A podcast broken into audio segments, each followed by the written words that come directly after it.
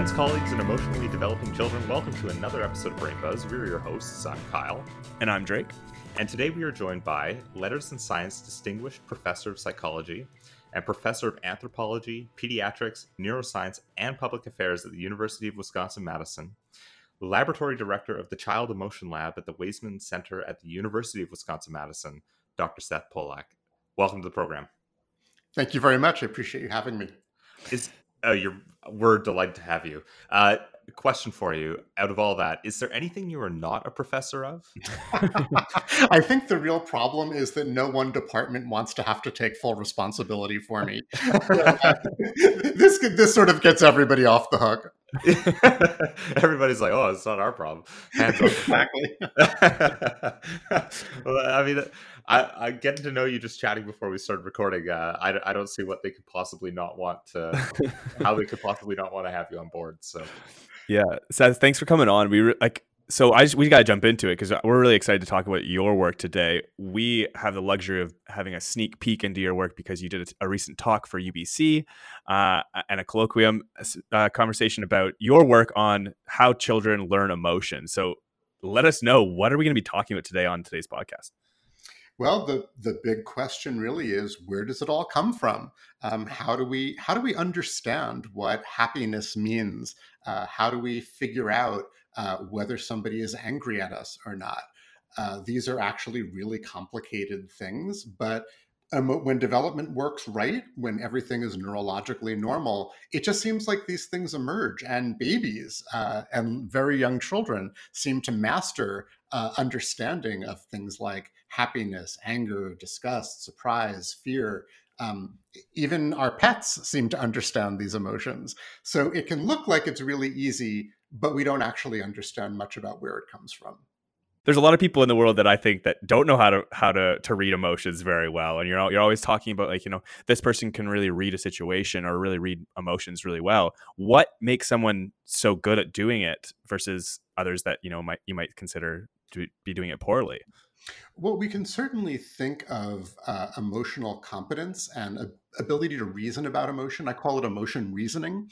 Um, we can certainly think about this skill in the same way that we think about other skills. So, for example, I can play basketball. I cannot play basketball well by any means, um, and I I can I can cook really well. Um, actually it's my hobby. I think I cook really, really well, but I'm certainly not a star chef.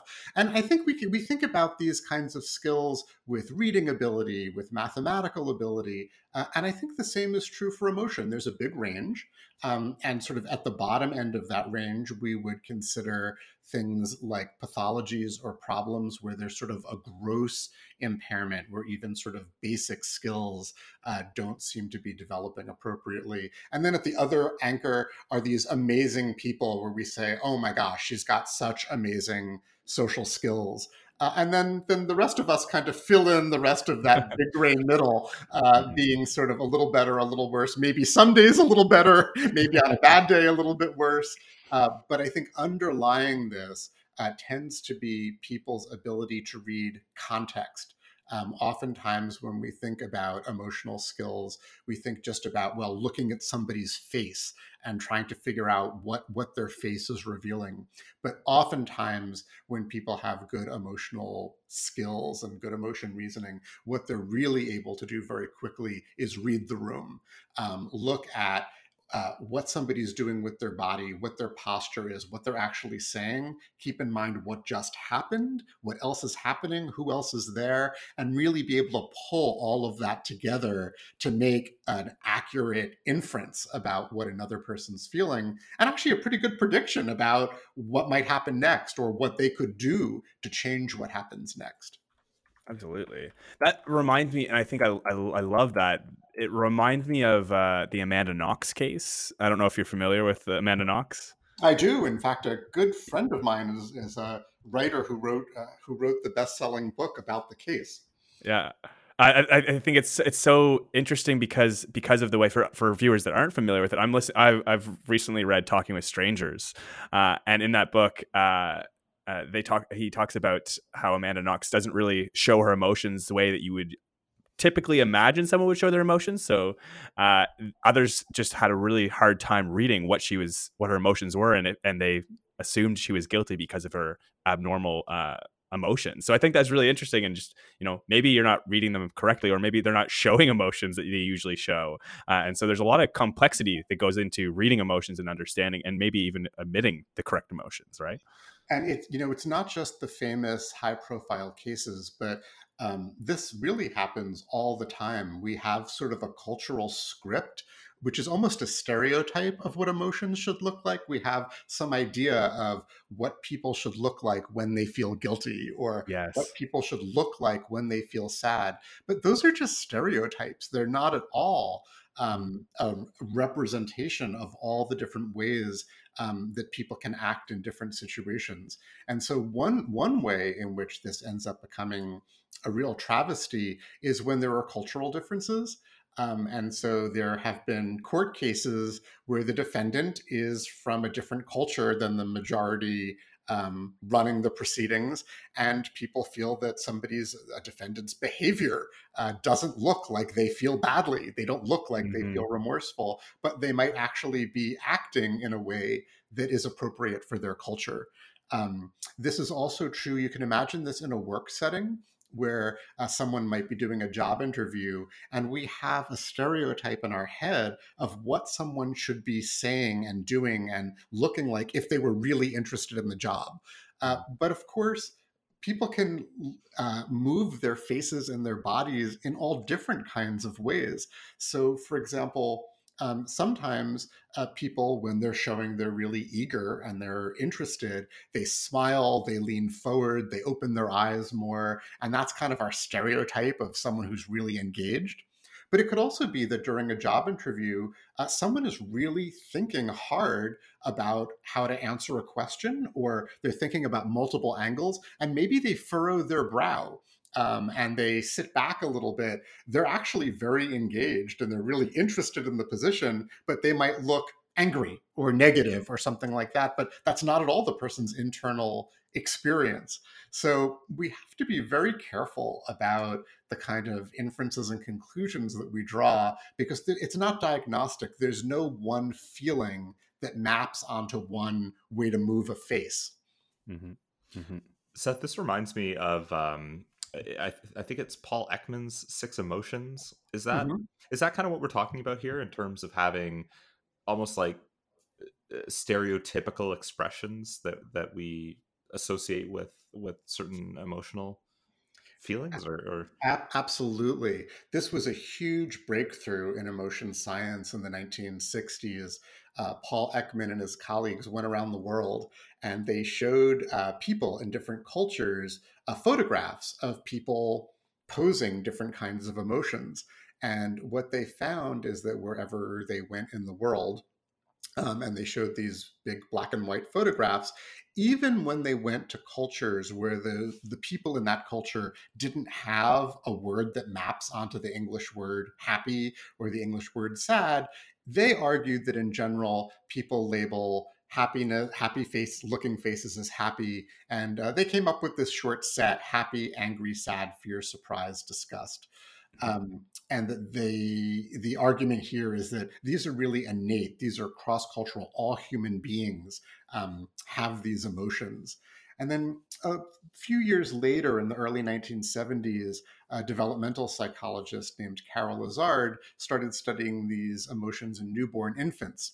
And he argued that newborn infants were showing these same small set of emotions that Paul Ekman discovered um, a few years earlier. And the argument was, well, th- these are just in the human brain, and all we have to do is wait for the brain to get bigger. And as our brain grows, these emotions uh, start to emerge, kind of in the same way that we grow teeth. We don't have to do anything, the environment doesn't matter. Uh, these are just sort of part of the human genome. And as we mature, they're expressed. But that's an old view. yeah, let's talk about let's talk about your work in how children learn these emotions and how to read these emotions. I think it's really interesting. I obviously want to talk about, you know, reading the room because I think everybody can relate to a time in their life where they haven't read the room correctly, uh, or they were a part of a situation where someone didn't read the room and their emotions didn't match on to where they were. Right. Um, what are the what are the perspectives that you take, the newer perspectives on how we learn emotions? Then. Well, one thing that really fascinates me, um, and this is something that I'm really just starting to learn more about myself, is uh, this this idea that when most scholarship uh, around the world is published in English, um, and so even research done outside of North America um, tends to use English in the laboratory, and it's interesting to just stop and reflect a little bit about how when we talk about emotions we're talking about emotions with English words and uh, emotion concepts that map onto concepts that we have in English. But it's interesting, I think, to think about well, what about all these other languages of the world that don't have you know the same emotion words that we do and that have words that open up concepts for different ways of feeling um, mm. that are very very rarely studied my favorite one that I learned recently. I'm not going to say the word because I can't I can't pronounce it right, but there's a, a word in Indonesian and it means that feeling when somebody else gets hurt and you feel badly for them, but you also find it funny. and you laugh, but you put your hand kind of over your mouth because you know you shouldn't really be laughing. Mm. And as you can imagine, this is something that like preschool age children who speak Indonesian understand. Like they're in preschool and a kid was running to go do something and they trip and they like fall flat on their face. And you know, like somebody just got hurt and that's not the kind of thing to laugh about. But it's kind of funny. so you, you kind of chuckle and you're both like amused by it, but feeling a little badly that you're finding yourself amused by it. Yeah. Um, well, that's a feeling, and we have no English word that maps onto that. Well, I mean, so, America, America's home video, funniest home video, made millions off of that feeling. I think. yeah, true. Isn't isn't that uh, like to me? That sounds like the basis of uh, of slapstick comedy almost, where you're like, "Ooh," but you know, you you, you chuckle about it because it is funny. Um, mm-hmm. but we don't have a word that, that yeah, we don't. Yeah, we don't. Yeah. yeah. And, and, and of course there, there's so many famous ones you know there's so many every every language has words that just don't translate outside of the language very well. Um, and of course, everyone loves to use the German example of Schadenfreude, uh, which is, you know, that feeling of feeling kind of happy when something bad happens to someone that you don't really like. Um, and um, yeah, it, it's just, it just, for me, it's a good lesson of remembering that there are a lot more emotions and possible feeling states out there uh, than what's accessible if particularly if you're only speaking one language. And really interestingly seth i think you know being able to read someone's when they're feeling those emotions those unique emotions that we don't even have words for you know how do we get to that point where you can read that versus you know someone actually genuinely feeling bad for someone Right. This is, I think, this is for uh, for me as a as someone who studies children and human development. To me, what you just asked is like the sixty four thousand dollar. Uh, it could be sixty four thousand Canadian too. Um, the the thing here is let, let's think of something just as an example for your listeners. Think of something that's really obvious, like a smile, right? Um, typically, we smile when we feel good and in general, uh, when we see another person smiling, if you didn't know anything else, you just looked at someone, you looked up, they're smiling at you, you would think, thumbs up. This is a, this is a good situation, right? Yeah. And it is true that it is. It's probably the case. There's no way to actually measure this, but it's probably the case that most times when you see somebody smiling, they're signaling something positive and they're probably signaling that they're happy or maybe that they're being welcoming towards you. But sometimes um, we smile when we're angry, uh, particularly when we want to mask uh, that, or sometimes when we're irritated. Uh, I've seen, we've all seen people who are sort of trying to keep their cool and um, feeling like someone has, is sort of talking too much or being really obnoxious, and you kind of smile because you're waiting for your opportunity to kind of jump in and put them in the right place. Uh, we can smile when we're nervous. Um, sometimes we smile when we really have to go to the toilet. Um, we can smile when we're being condescending. Um, we can smile when we're being sexually predatory. Um, so, in fact, there are all of these different ways in which this one kind of facial movement that we all think is so easy to read can mean a lot of different things. And the only way to disambiguate what's going on is to actually use our attentional systems and our memory systems to pull in lots of different things that are also happening at the same time and our thoughts about well when are other situations when these kind of things have all happened together and that's the way we can actually read an emotional situation correctly and that's really hard. Yeah. And yeah, we I'm... do it and we do it in a split second. That's what's really cool. Right. Yeah, because you have to make a decision as to whether or not that smile is uh, a genuine smile because they're happy to see you, they they like you, or they're uncomfortable and they're smiling so that you'll kind of like take it easy or something like that, right? Like there's so many different interactions that can occur in a split second. Right, when you've actually added a whole other layer. So all the examples I gave, I think, were smiles that were completely genuine, but mm. just had different meaning. And then you've added on that extra layer of, well, now we also have to figure out if an emotion is real right um, is is someone is someone just being polite is someone masking their emotion um, and so that adds like a whole other backdrop um. Uh, to to the whole complex situation as well. So let's assume that people are being genuine they can still smile in all different kinds of situations. Right. Yeah absolutely. I mean you can smile when you're sad right? I mean i think like i think of like even grieving right? I, I think that's such an interesting emotion that I mean, there's so many emotions that can go into it and so many indications that you're dealing with it differently, right? You can have people that are smiling, people that are crying, uh, people that are angry. There's so many different ways to respond to that. And how do you, you know, map that onto the fact that these people are grieving? If, if you have a group of people that were all smiling, one was smiling, one was crying, and one was angry. How would you know what the context was if you did you're you're removed from that context, right?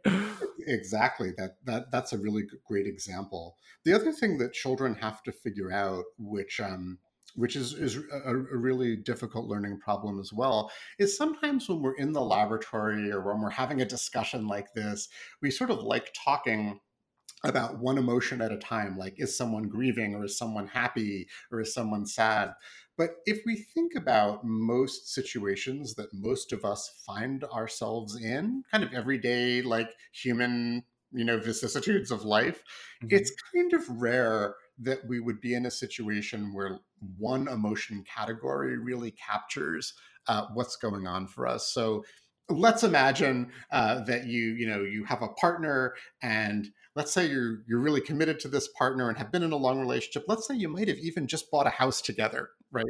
Uh, and you find out that this person has been cheating on you not once but kind of for a long time. It's been going okay. on for a long time.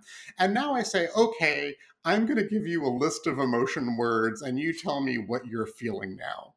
But probably um, you would in an, in an experimental task in the laboratory sure you know what the expected answer is and you would say sad or i'm angry or i'm sad and angry but you'd probably be experiencing um, sure you might be angry you might be sad you might be hurt um, you might feel duped you might feel taken advantage of um, you you might feel a whole range of different things either all at the same time um, or in succession. And so it's kind of hard when we're trying to understand how children understand what other people are feeling to remember that oftentimes there are kind of multiple feelings in complex social situations layered on top of one another. Um, you know, I'm, I'm angry. I'm also feeling humiliated or embarrassed. Um, and so, how do how do we sort of understand what how to respond to someone and what someone might be feeling if we don't take into consideration all of these things happening in an overlapping way. But little kids actually learn this, which is kind of fascinating. Yeah. So so how do you I mean, we talk when kids come out of the womb, are they already ready to know all these things or what's going on? You know, is it's I'm sure the nature versus nurture debate comes into play here where you're talking about, you know, they're they're taught these things through interactions or is it just this innate thing like you like you discussed that we're just born with it and we're you know we're likely to understand these these really intricate uh, emotions within the context that they're they're being put in Yeah, well, that good, good question. Um, I, I mean, the scientifically responsible answer is we don't know, but I'm not going to give that answer because that, that doesn't make for an interesting podcast. Um, uh, as as as your listeners probably know, you know the the big the big debate in Western philosophical thought is nature versus nurture. You know, how much of who we are and what we are is our genes or, or, or our biology, and how much it is of it is our culture and what we're learn, what we learn, and what we're exposed to. Um, and uh, this sort of plays out in how we understand language and cognition. And as you pointed out, it, it certainly touches on how we think about emotions.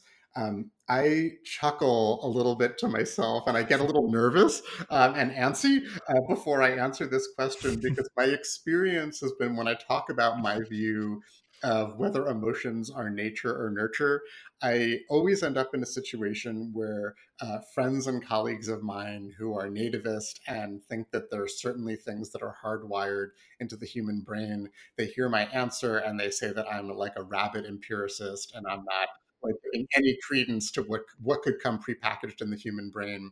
But when I give the exact same answer to friends of mine that are really into culture and learning, uh, then they hear my answer and they think that I'm like a dogmatic nativist and like I'm not taking into account all of the social experiences that happen. So I think the answer is I my answer probably displeases everybody. So maybe I'm like an opportunity offender.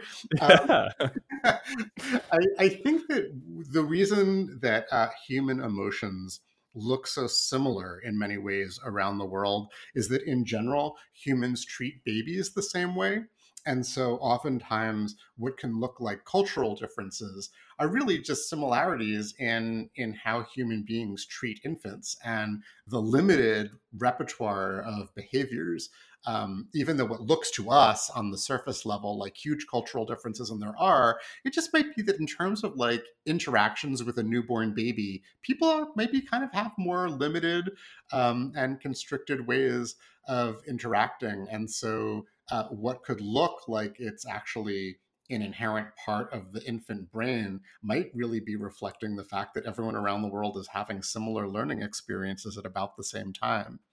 Uh, at the same time, um, it's certainly the case that when a little kid is trying to figure out what the heck is going on in a social situation, um, humans know somehow to attend to certain things.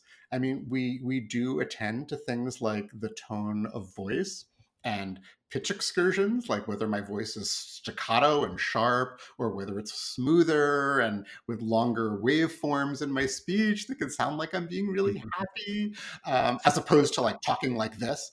Kids somehow know to pay attention to tone of voice they mm-hmm. somehow know that things that we're doing with our faces uh, matter. Um, but they also know things like it kind of doesn't matter whether I'm standing up or sitting down. It doesn't matter what color shirt I'm wearing. Uh, it doesn't matter what my hair color is. It doesn't matter what jewelry I'm wearing. And so there's a, that's i think the the more innate part is what's constraining our learning? What is what is leading us to prioritize certain kinds of information or pay attention to certain things in the environment and just kind of instinctively know that other things in the environment don't really matter uh, in terms of making a decision about what somebody else feels? Mm. does that make sense yeah, absolutely. No, it definitely does. I, I think an, a question that I have to ask. I know it's a little. It's probably a little bit out from from left field here, but I've always. I, am currently doing work in uh, sexual consent, and I think that there's a really interesting kind of uh, pairing here where we're talking. And I and my thought. I'm still trying to develop what I think here, um, but do you think people are actually misreading emotions or context in these you know these sexual consent interactions or do you think that they're more overtly ignoring the context and emotions that they're reading? Uh, that's something that i've been thinking about a lot since you know listening to your work. I'm, I'm curious as to your opinion. Obviously this is all speculation but uh, and if you're not interested in talking about this we can also cut it. No it's fine. Uh, but I, I will say that like that that's kind of a you're, you're now asking me to venture into the research area of the host where you clearly know a whole lot more more than I do, um, but that's okay. I'm gonna I'm gonna risk it. I'm gonna let's go there. Let's go let's, there. Let's talk like just. I mean, even in gray areas, right, Seth? I mean, it doesn't have to be specifically sexual, you know, consent negotiations, but things that are very unique. You know, where you're making a. Uh, you're are you either misreading a con- the context and making yourself look like an ass, or are, is it that you're you're overtly ignoring the cues that you're seeing because you know because you've learned all these things throughout your life to read these emotions do you have to be kind of ignorant in that moment to make those those mistakes? My answer would be d all of the above.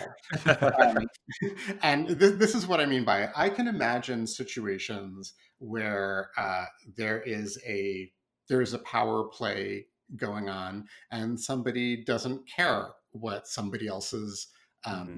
intentions or desires are, uh, where someone is really just fixated on their own immediate goals. They might not even be thinking about two steps ahead or what's going to happen right afterwards. They're really just focused on an immediate goal, um, almost a bit of impulsivity.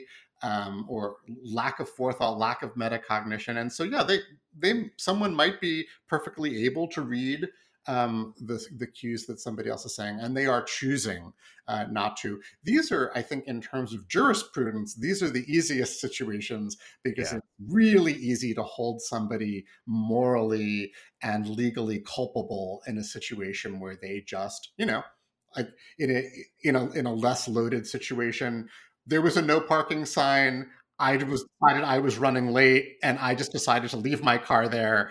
Um, it's not that I couldn't read the sign, and it's not that I didn't see the sign. I just thought, well, whatever. I'm leaving my car here. Maybe I won't get a ticket. Yeah. Um, and that that's one situation. Another phenomenon is sometimes, and there's a really great literature about attentional narrowing. Uh, when we are experiencing different kinds of emotional states, it actually narrows our attention. Um, and so someone could be in a situation where they are only really attending to, and because of that, only encoding some cues from the environment, maybe the ones they want to hear, um, and not in, uh, not encoding the other ones. Um, so, for example, you can imagine a situation where someone wrongly is processing accurate cues that another person is interested in them or maybe attracted to them, but they are selectively ignoring the fact that they're not saying that they want to have sex with them right now. They're mm-hmm. only indicating that they find them to be an interesting person. right, um, and yes. if you're really just focusing on one of those sets of cues and not processing the other, you're going to get in trouble. And then yeah. the third piece that that goes into this, you remind your question reminded me of that fascinating literature. I don't know if you guys know this, um, but I love this stuff from the 1970s about depressive realism. No, no. and oh, it's great stuff. So uh, this work showed that it turns out that what most of us do uh, on a daily basis is we kind of warp reality so that things kind of fit with the way we want to see them. Mm-hmm. Um, and people with depression don't do this. People with depression are actually more realistic. So they are more accurate in judging how many friends they really have. They're more accurate in judging whether people really like them or not. Um, and it turns out that it's healthy in some regards to actually really just attend to things that confirm the hypotheses that we want to hold about us and the world.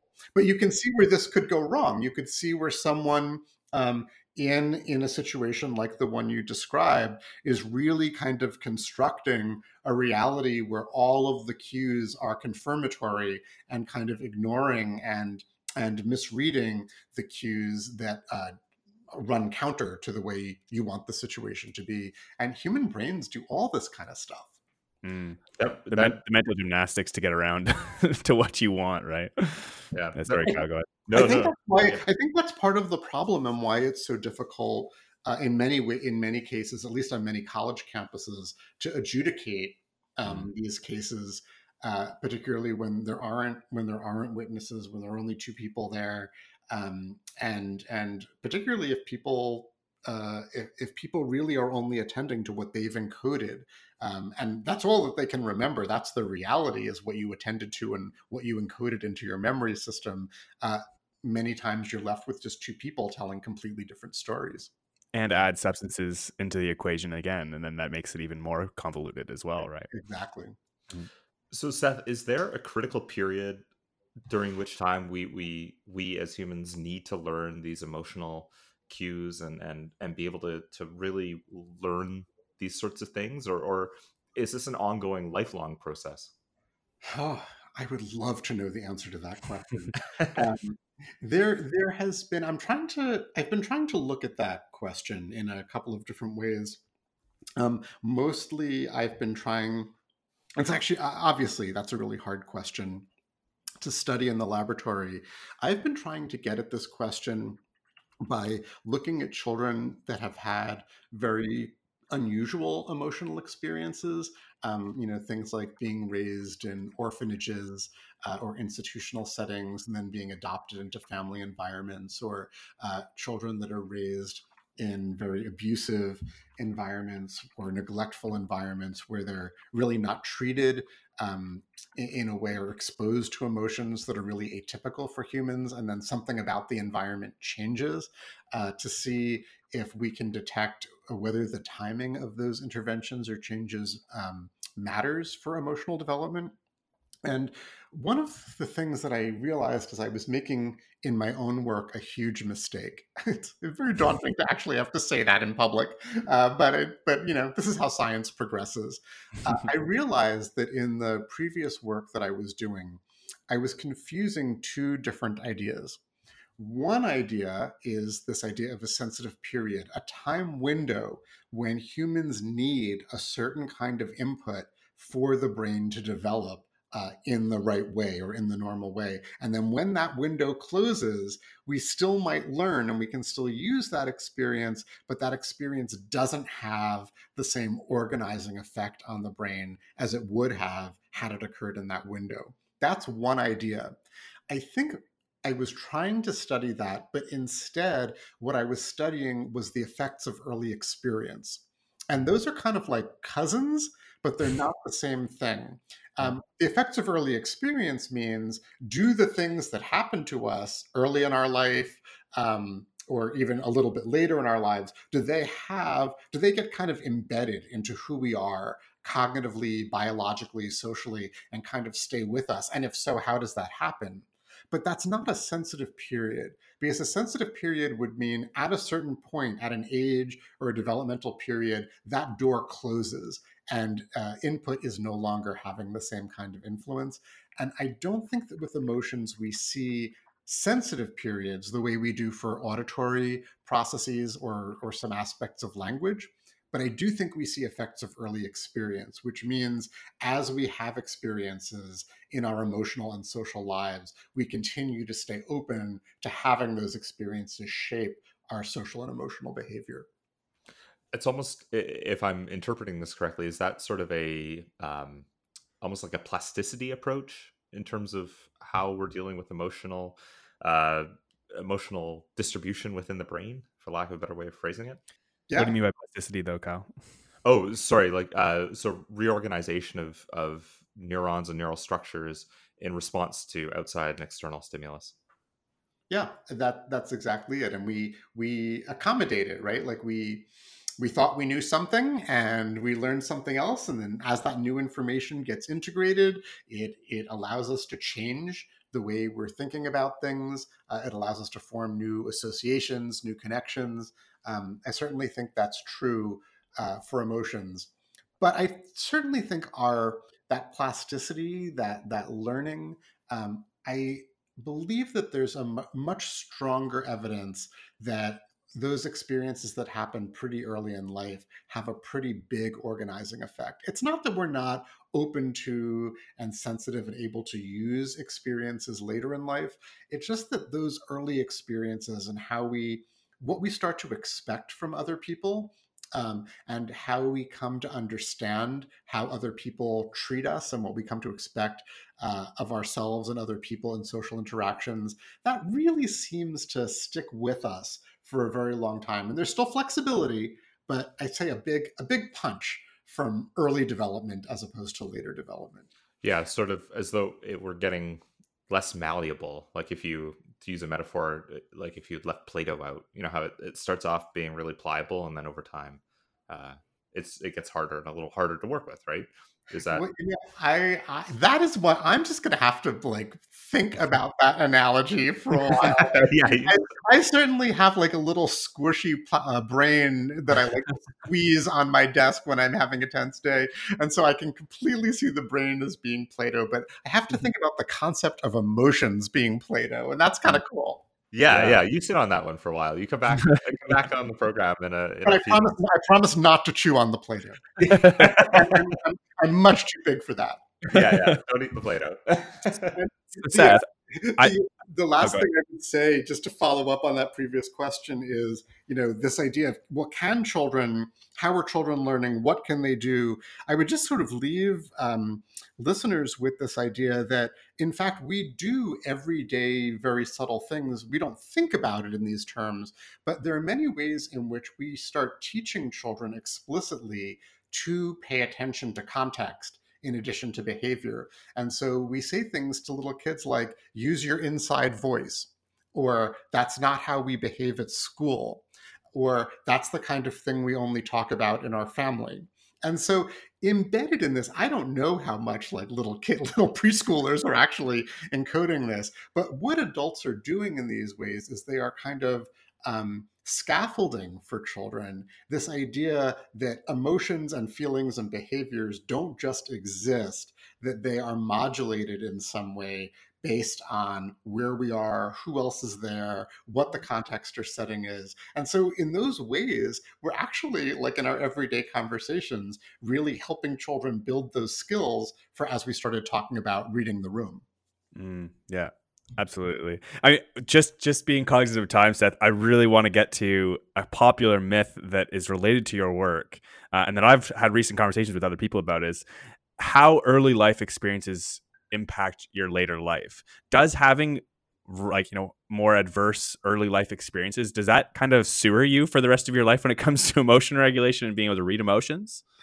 No, I, I, you know, I think part of this came from one of the things that's been super exciting is the use of biological methods to study early experiences, and the idea that we can use methods like brain imaging and epigenetic methods and other kinds of physiology, and the idea of you know look, using biological measures to measure the effects of early life experiences has been very powerful.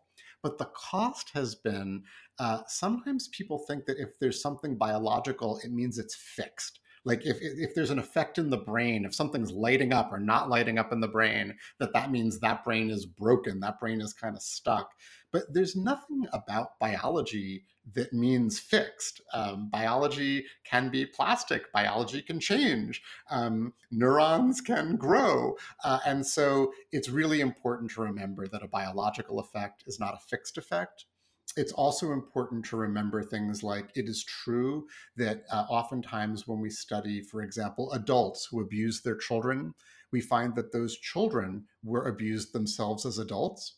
Mm. And that's true. Most abusive parents were abused themselves as children. However, only a small proportion of children who are abused end up growing up to be abusive parents. And so people often pick up on the one side and they think that the inverse is also true and it's not it's very likely and also often very common for children for children that had very difficult childhoods to actually grow up and try very hard to be particularly sensitive and child focused parents and so we have to allow lots, of, these are all probabilities that we're talking about. And so we have to remember to um, be really attentive to opportunities for change, individual differences, what individuals' circumstances are, and not assume that everything is going to just be fixed in place. Right. I think it's it's such a interesting topic that it, it, reaches across a lot of areas, but I think often it's with, based on relationships that you're exposed to, right? And I think that another example that I can think of is uh, being a child of divorced parents, right? I think that they often think that you know because you're from a divorced family that you're more likely then to have divorces in the future or, or have failed relationships in the future, and I don't think that's necessarily the, the truth. Oh well, that, I mean, I don't even I don't know if we have time for that one, but I think the whole literature on the effects of divorce on children is just like it, it's just a great case study on how kind of the flavor of the month, the current ideas end up influencing the way uh, data is interpreted. And one can actually look almost to a T every 10 years how the same literature has been reinterpreted, you know, from in the 1950s and 60s, the idea that, oh, well, children are just damaged by the fact that they don't have a normal looking family, yeah. um, to the idea that, oh, well, it's not divorce, it's the fighting that occurs prior, it's not the divorce itself, it's the interparental conflict prior to the divorce that messes up children to then the behavioral genetic idea that no it's not the fighting it's that when there's divorce there was a really difficult person in the relationship and that yeah. difficult person is affecting the child not the divorce to now well none of that really works. There's just tons of individual differences and variation and it's very hard to there's no particular outcome associated with this. And so it's just a great illustrative example of careful how you interpret your data Mm-hmm. Yeah, yeah, you might have the same data and have five different explanations, just like you may have the same smile that tells you a hundred different different things about how they're feeling, right? Oh, well done! Nicely back into the beginning. Props to you. That was, that was awesome. I try my best, Seth. And with that, we have to wrap this up because we know you're a busy man and you've got a million uh, Zoom meetings today with all these UBC professors and, and students because you're a busy man and uh, a hot topic right now among UBC uh, faculty and students. So thank you so much for taking the time to have uh, to to entertain us and our viewers about human emotion. I think it was an amazing conversation. This was really a delight and a pleasure. I'm smiling, uh, and uh, it was really a pleasure to talk with both of you. Thank you for having me as a guest. I appreciate it. Oh, thank Thanks you. So yeah, really appreciate it. Um, and with that, we'll we'll wrap this up. Make sure to follow us if you haven't on Spotify, Apple Podcasts, or wherever you consume your podcasts. We really do appreciate anybody that's been following us up until this point, and uh, we're excited for the new year to see new listeners, new engagements, and have new guests on to talk about new work. Please reach out to us. Let us know how long you've been listening, what episodes you like the most, and what we can do in the future. If there's anything that you want to see from Kyle and I uh, we'd love to hear from you. And that's it from us. We hope you have a wonderful day. Cheers.